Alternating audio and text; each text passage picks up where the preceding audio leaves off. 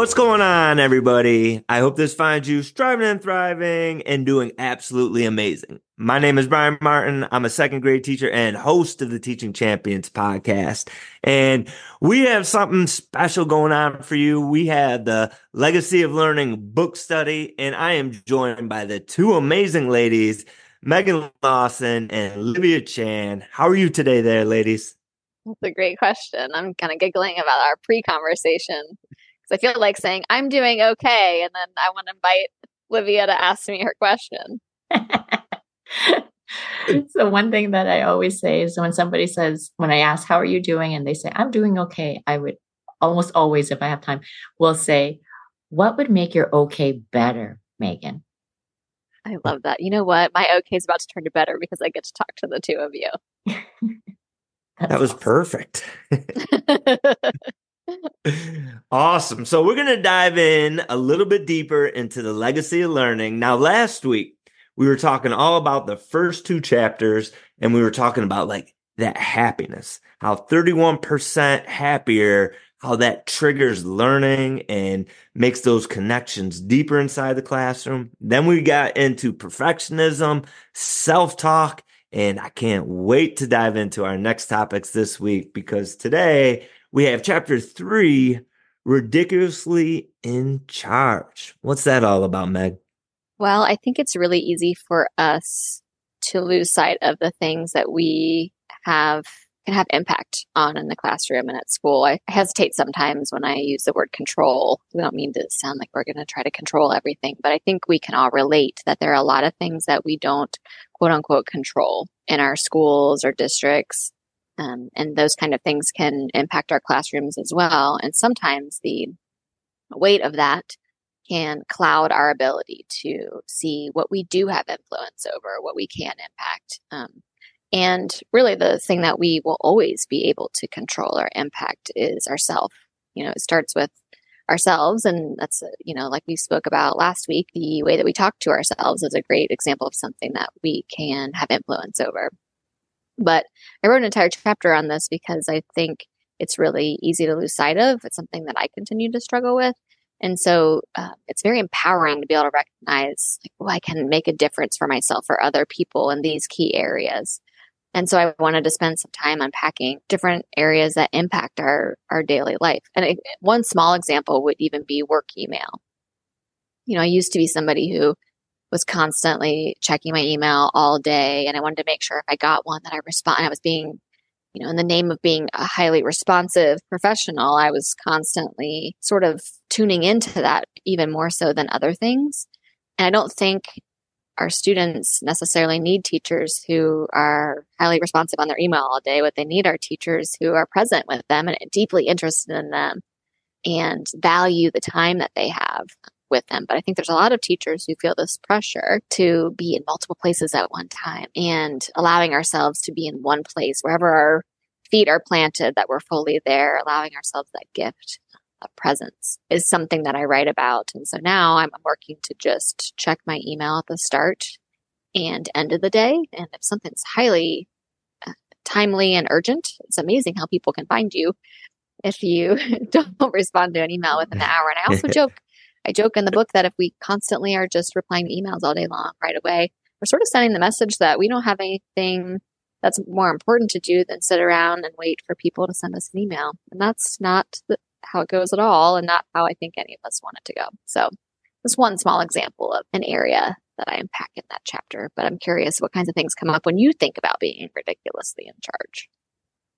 Well, for me, it's, I think it's learning about setting my own boundaries because I think when you have, when you wear many hats, there are many things that are on your to do list. And must have done list. And one thing that I've learned is that a lot of these things, these deadlines are arbitrary, right? That, you know, short of having things that are due by a particular time, there are lots of moments in my day that I can respond to these things. And what you prioritize um, you get to do that. You get to make that decision, and that is in my control. And I think learning that piece has made such a big difference in my own well being.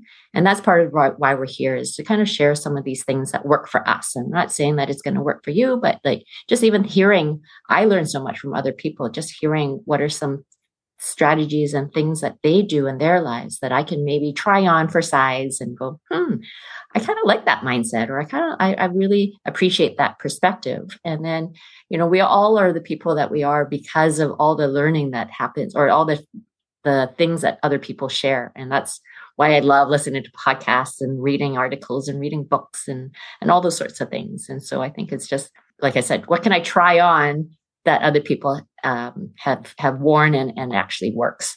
And so I think that's one thing that, um, and I also kind of go with what what's going to bring me the the most joy, right? And you know, I, sometimes when I think about work emails and, and things like that, at the end of the day, to me, is still about building a connection and a, and a relationship. So what used to be, oh, I have all these emails I have to respond to, uh, has turned into, wow, I get to connect with all these people. And so once once I shifted my mindset, it it actually became more joyful to do.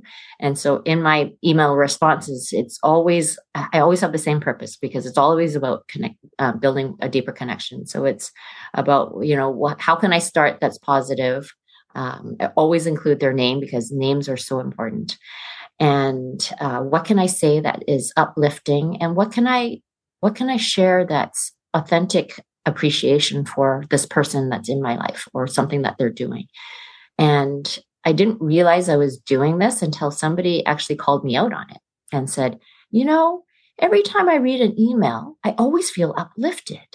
And that's when I realized I didn't even realize I was doing this. But then it, it, it just him noticing it just made me realize I like doing that, and I know it's making a difference. I'm hopefully making an imprint in their heart when I when they read their emails, and they look forward to reading my emails too, as opposed to okay, another email from Lev. You know, um, so I think it's just this this thing that I I've discovered that I really enjoy doing because it's a part of connecting and make um, working towards a deeper connection.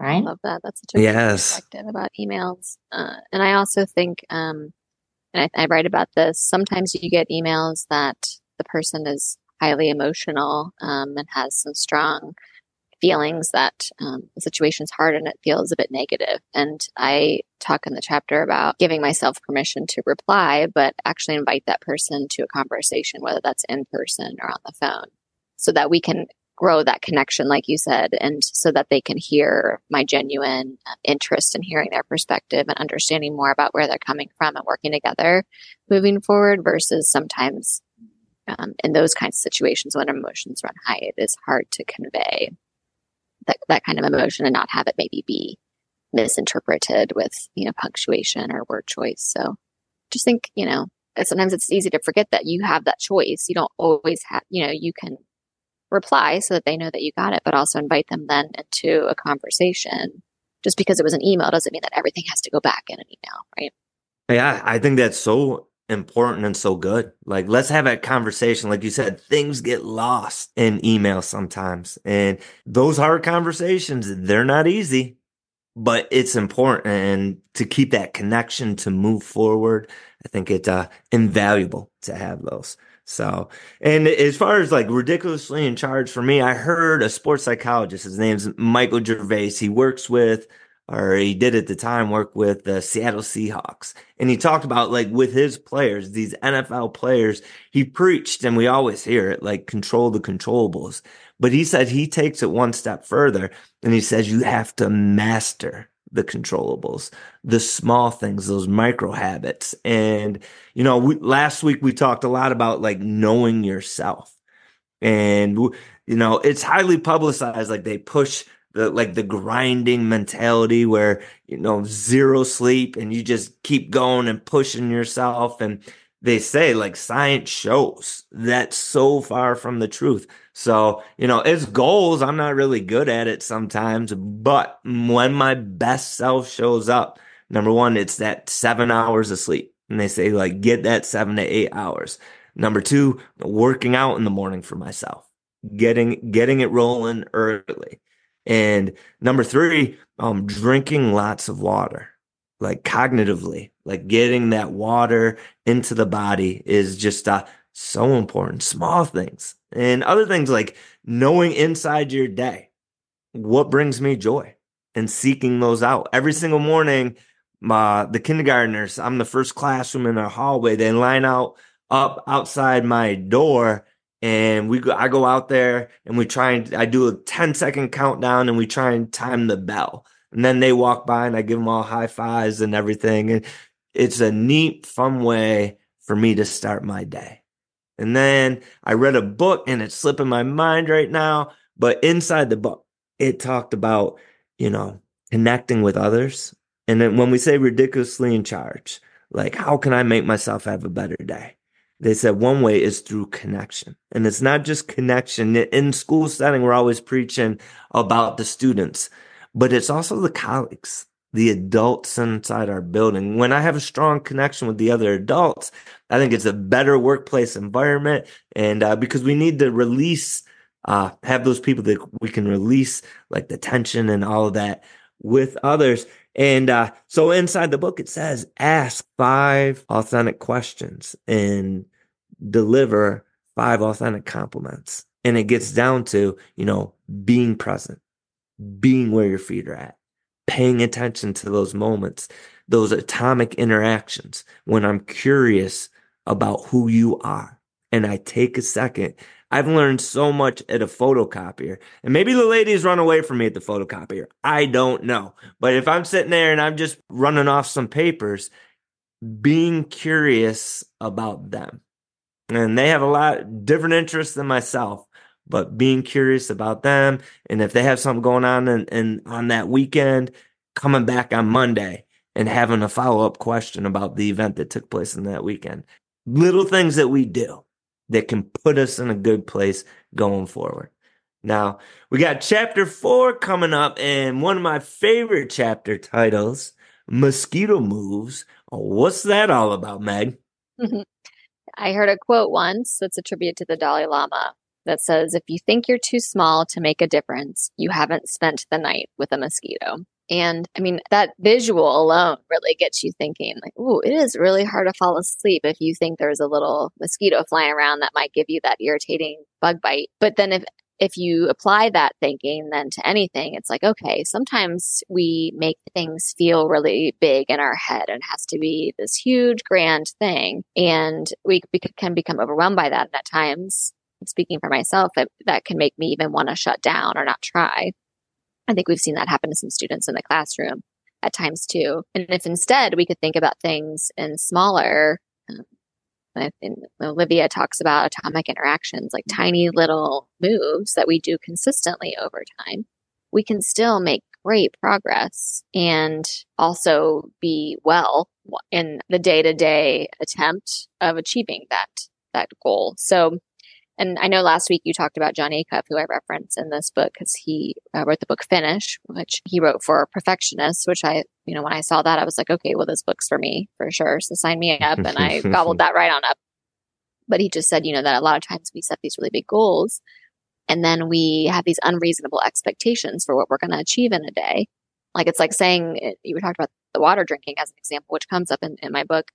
Um, it's like saying, okay, uh, I'm somebody who's just getting my water right now from whatever little bits in my coffee and in the melted ice in my diet coke or whatever it might be and then saying starting today like i drink a gallon of water a day um, and just assuming that you're going to be able to just maintain that on a daily basis. Now some people maybe like they can but if you end up quitting after a few days because you're just feeling so um, overwhelmed by that um, full with all that water uh, then quitting uh, look at the whole year, you did that for a few days and back to your old habits, you're drinking less water than if even if you had committed to 32 ounces a day and you stuck with it consistently for almost every day of the year. So it just really got me thinking about setting ourselves up for success and to start by lovingly acknowledging that it's okay to have a goal that's more reasonable. Mm-hmm. And we talked about this before before we hopped on, but the idea uh, that you mentioned in your chapter about the power of one percent,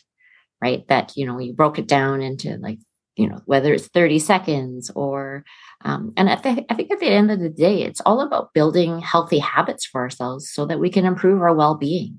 You know, like we said in uh, last week, it's, it's about it's about how do we take care of ourselves so that we feel whole when we walk into the buildings or when we even when we walk back home, right? You know, how do you unpack all what happened during the day so that you're whole when you're go, going back to your your loved ones uh, at, at there and I think you you mentioned uh, atomic interactions, and that's something that I coined the phrase, and I just really believe in that. That you know, when you break it down to every atomic interaction as an opportunity to make a connection or to lift your, even yourself back up. One thing that I makes me think of is just in the classroom. So I we do a lot of sign language, and uh, one thing that I taught them is how to sign "I love you" with your one hand.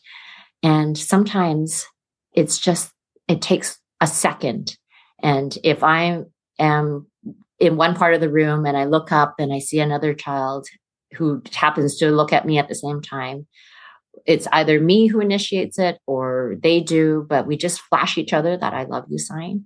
And instantly we both feel like we're loved. We both are reminding each other that we love each other. And that love brings joy and happiness. And going back to your first chapters about happiness leads to more growth and progress, like, you know, all these mosquito moves, these atomic interactions go such a long way because they build on each other, right? they every interaction builds on each other to build the kind of relationship that you want to have or to build the kind of culture that you want to have or the kind of just positive space that you want to have and so we you know that intentional um, way that we make or how we move forward with our atomic interactions goes such a long way Yes, yes. Being intentional with them is so important. And one quote that I live by that's so important, it's a mantra in our classroom that I heard, um, little by little, a little becomes a lot. And, you know, just like you're saying, stacking them up, working off of one another, starting slow reminds me like many years ago, I wanted to run a marathon and all I had ever done is run two mile race for the military PT requirements and never did like a 5k, a half marathon, never did those small steps. I said, ah, I'm just to run, you know, a marathon. And, and I put the training in, but, uh, I thought I could run a marathon race like you ran a two mile race where you just go out and, and put yourself as hard as you could. And uh, it did not end well. So it's just a understanding that a little by little, a little becomes a lot. That we have to work towards our goals. Understanding, I think, is really important with our students that they all learn at different rates and different speeds. And sometimes we need that reminder. I know Liv, Liv probably can relate. Like we're doing regrouping. We just started it this week for math. It takes some patience. It's, it's the toughest concept mathematically for the students to pick up in second grade. So, but every single day, it's just like little by little, a little becomes a lot. I need to remind myself of that. And I remind my students of that. And I think it's important from very early on that we uh, let our students know that success just isn't achieved overnight. That it's so much behind the scenes is putting in that effort, doing those small acts, those 1% moves, those tiny moves, those atomic interactions. Now, chapter five, Meg, you have Nourish the Bloom. What's that all about, my friend? Yeah, well, uh, there's a quote at the start of that chapter about how we don't, when we see that a flower is struggling, we don't judge the flower. We look at the conditions that the flower is growing in, and we we therefore would adjust the conditions. And I think, um, you know, we're we're growing human beings, not flowers, and you know, but we are a connected ecosystem, and our well being is uh, connected with one another. And so I think really mosquito moves ties in nicely with this because I think there's so many small, like Livia says, atomic interactions. I just love um, that phrase of hers so much that contributes to nourishing the, the well-being and the growth of other people. But this uh, story at the start of that chapter is actually comes from my friend uh, Lou, who's a plant champion. I think is the language I mm. use for her in the book. But she gave me this beautiful peace lily, and she warned me when she gave me this peace lily that that it was going to be sassy and that it was going to require a lot of attention and a lot of water. And I thought, oh boy, I've already set myself up for failure because I just have not been one that's been able to keep plants uh, alive and well. It's still thriving. Uh, thriving might be a strong word, but she lives on. A couple of years later, I've still got this peace lily. But the thing that she warned me was that this peace lily, it will grow uh, blooms off of it. But if I want to focus the energy on, on leaves, I needed to cut the blooms off so that the energy of the plant could be pushed into the leaves. And it got me thinking about how many gifts and talents, unique gifts and talents every person brings to the school. And that's our students and our staff. Our students are not empty vessels that just show up waiting to be filled up. They bring their own gifts and talents that can contribute to our school community. And, and yet there's so many things that um, in the name of standardization, um, fairness, um, that uh, I think are easy to overlook uh, in the individuals that, you know, could be bringing some just unique, beautiful um, opportunities and experiences into our school that it's easy to overlook if you don't set your mind to truly seeing other people and the value that they bring and then also empowering them to contribute um, to the team um, so that not everything is a heavy lift whenever somebody's leaning into the strength that they have on our team and I'm leaning into the strength and suddenly, you know, we've got this this band that's playing really well together. Feeling like my friend Sean Aker, uh, Sean Gaylord with my little band reference. Can't bring up music without giving him a shout out. So a lot of that chapter is about how do we um, empower more of the people um, inside the school, students and staff alike, to um, lead and contribute with their gifts? And then also, how do we name for them that we see that in them and that we appreciate it?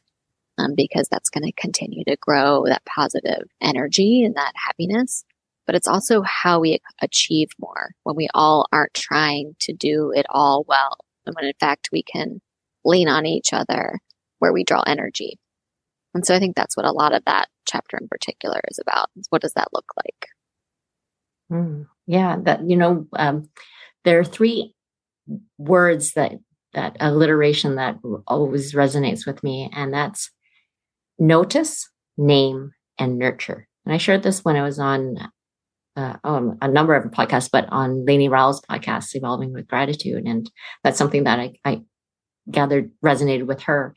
And it's it's the things that we see in each other right? And in our students and colleagues. And like you said Meghan recognizing the gifts and talents and allowing that those things to shine and bloom. And you know we we actually have a huge part in nurturing that and nourishing their blooms. And so um, one thing that i started doing was just recognizing when uh, when students were showing leadership skills so when if you google leadership skills there's a whole list of probably I don't even know how many. There, it's endless, right? There's all those pro-social skills and whatnot. And so, anytime that I saw some leadership skills shining through, especially with the kids that need the most positive feedback, right? We talked, Brian, you mentioned the five to one. Different people will say seven to one or what have you, but definitely more positive than to, to negative. And so I'll just thank them for being a leader and I'll be very specific and I'll say, thank you for being a leader by showing that you care, um, you know, what, whatever it is.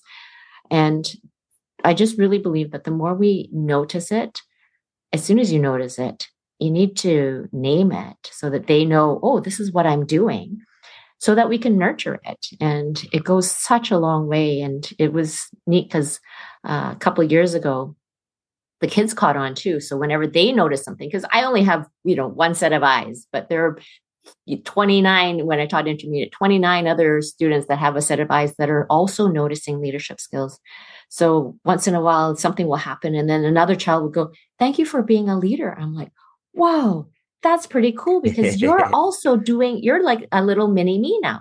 You are noticing your classmates showing leadership skills. And so recognizing and acknowledging, and really at the end of the day, you're empowering them to do more of these positive interactions right and so i think that's you know when you when you talk about how collectively we can achieve more i also think about uh, podcasts that i listen to gratitude blooming um, that's omar brunson and belinda um, liu i think that's how you say your last name um, and and their second season is all their theme for the second season is collective acceleration. And I love those two words together, collective acceleration, because we can't do this all by ourselves, right? How do we collectively uh, work towards the same goals? And what do we do for each other? And going back to your mosquito moves, it's all those little things that we do together, right? Um, and so one thing that I really resonated with me in your in this chapter that you I'll just quote you it says we do culture not one day but every day and you know I would further that by saying it's through every interaction right every atomic interaction and so I think everything that we do is, is the more that we can help each other show how we shine I think the more we will want to shine.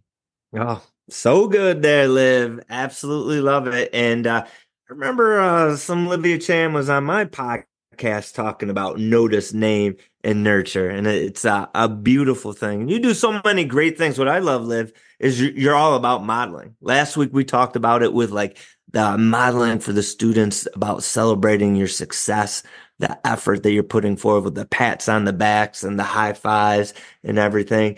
And like here, setting up that classroom environment where you're talking about pointing it out about them being a leader so that the students now they hear you they see what you're doing how you're speaking to others and then they're doing it too.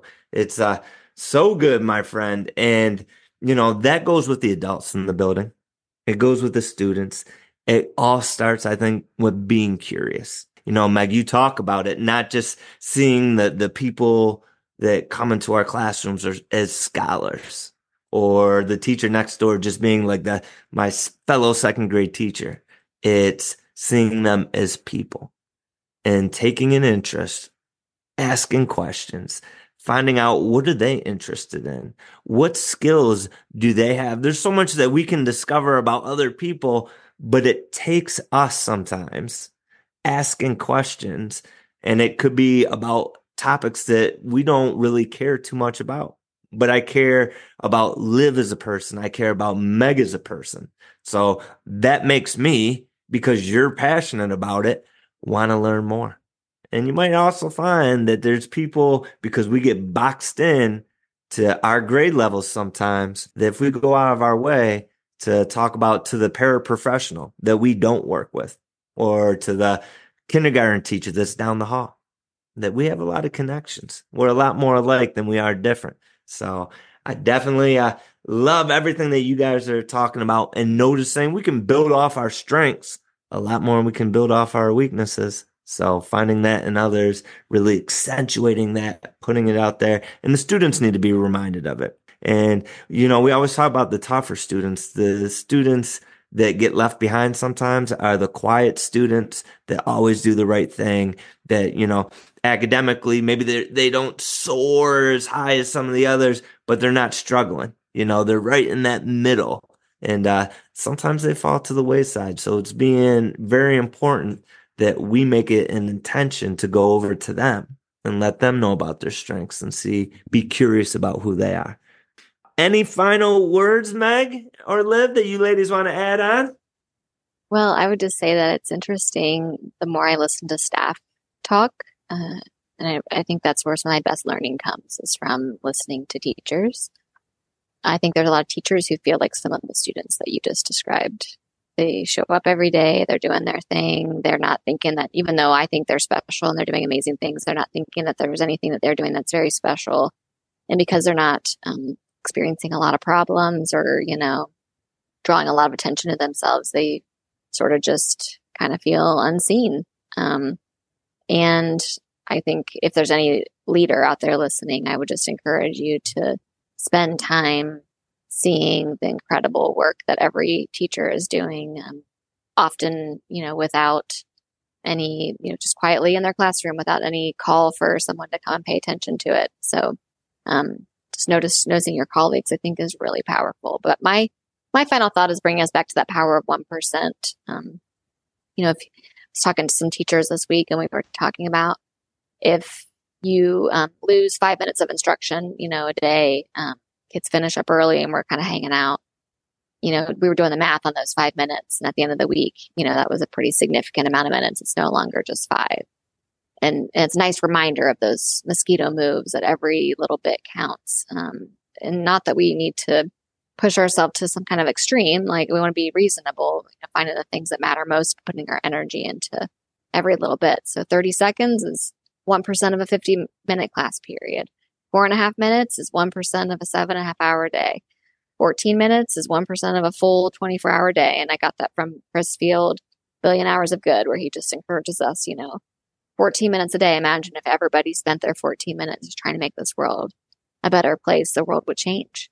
Imagine if teachers spent just four and a half minutes a day on something that felt really important. That's 1% all over that building. That building is going to change. So yeah, we don't, uh, culture something that we do, that we do every day.